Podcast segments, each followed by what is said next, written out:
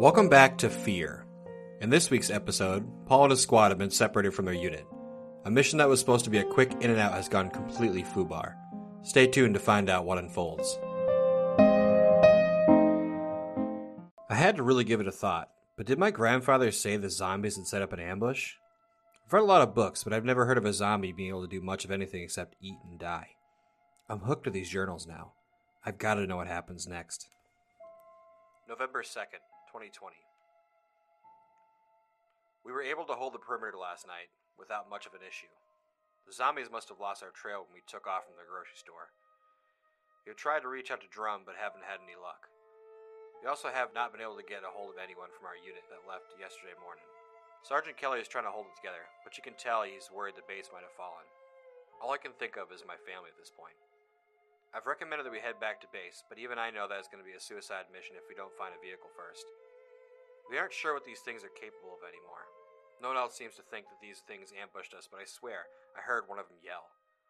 Hopefully, I was just hearing things, or maybe it was just one of the other soldiers that yelled for the attack. It doesn't matter now, though.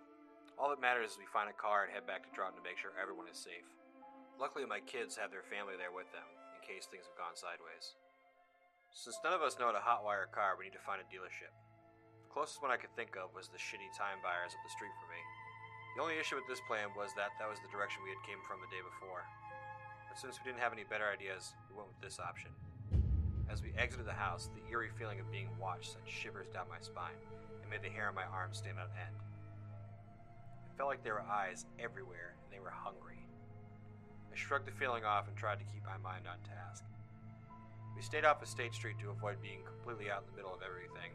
The problem was that we just had no cover. These were long roads with very clear sight lines. This would have been ideal if we had the upper hand, but obviously we didn't have that in this situation. The carnage was unbelievable with blood almost everywhere, but the biggest problem was that there was no bodies anymore. The only bodies I saw on the ground looked like they had suffered from gunshot wounds to the head.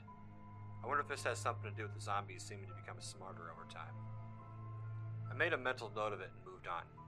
Luckily, I'm keeping this journal, or I'd probably have forgotten half of the things I was seeing. This was like a total sensory overload. Death and decay was everywhere. There were a few major car accidents on the road, but luckily we were able to make our way around them relatively easily. We were about a block away from the time buyers when we spotted our first zombie. It looked like he was dragging a body instead of eating it.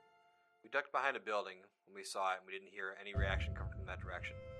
Sergeant Kelly poked his head around the building to see if he was still there, but didn't see anything. We waited a minute to make sure the coast was clear and started heading forward again. After spotting the zombie, we were all completely on edge. Why was it dragging the body? So many damn questions without answers. I had to shake it off and continue scanning my sector. We could see time buyers now, and it looked like there weren't any zombies there to deal with. We checked to make sure it was safe to cross and went across the street to clear the dealership. Luckily for us, the doors weren't locked. It looked like whoever was here during the initial outbreak got the hell out of Dodge and didn't bother locking up. Not like I could blame them, I would have done the same thing. We spotted a Dodge pickup and an SUV and decided these would be the vehicles we'd take. I used to work at a dealership, so I know how to find the box that they kept all the keys in. The only problem was we didn't have the keys to get into the damn box. I told the guys to scour the area to see if they could find the keys. The guy who took off probably had the keys. I asked Sergeant Kelly what he wanted to do, and he asked if he could crack it open. I told him it was possible, but it would make a lot of noise and possibly bring more of them. I figured a screwdriver might be a better option so that we could pry it open. It would still be a little loud, but not half as loud as smacking with the buttstock of my rifle against the box until it opened. The dealership had a little mechanic shop that was connected to it, so we need to clear that out so we can find the screwdriver. While we were about to head out of the main dealership building, we saw three more zombies also carrying bodies. This time we were close enough to see what they were dragging. It looked like some of the guys from our unit. One of the privates in our squad almost tried to make a run at them, but he was held down by Sergeant Kelly. He told the young man there was nothing he could do for him now. The best thing we could do is keep our damn head down. The soldier's muffled cries we barely heard while he was pinned down. Once we felt like we waited enough, Sergeant Kelly let the private up told him to try and keep it together. The young man shook it off and apologized. We were all holding up so much stress that we were starting to get to us. Once that was handled, we went to the small shop and grabbed the screwdriver we were looking for.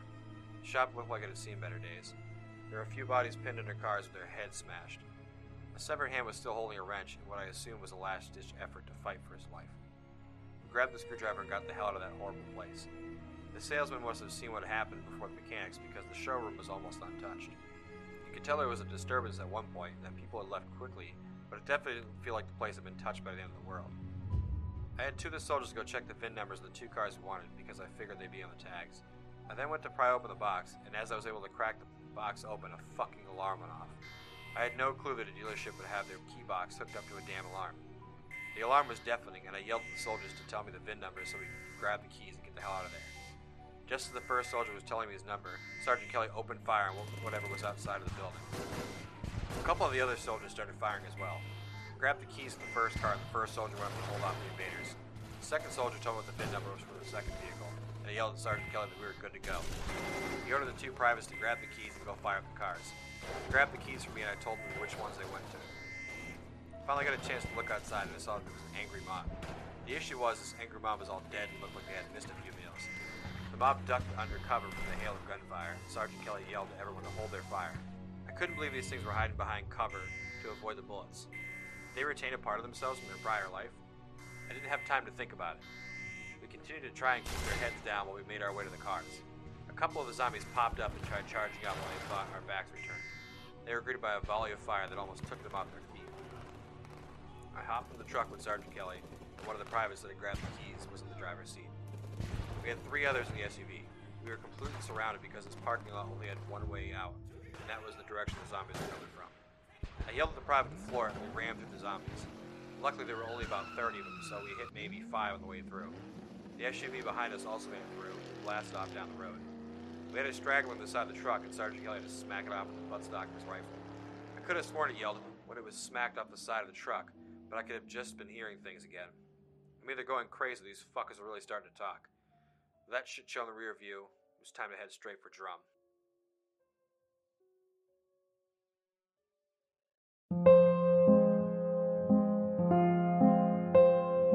Thank you for listening to this week's episode of The Lost Generation. Come back next week to hear the fate of Fort Drum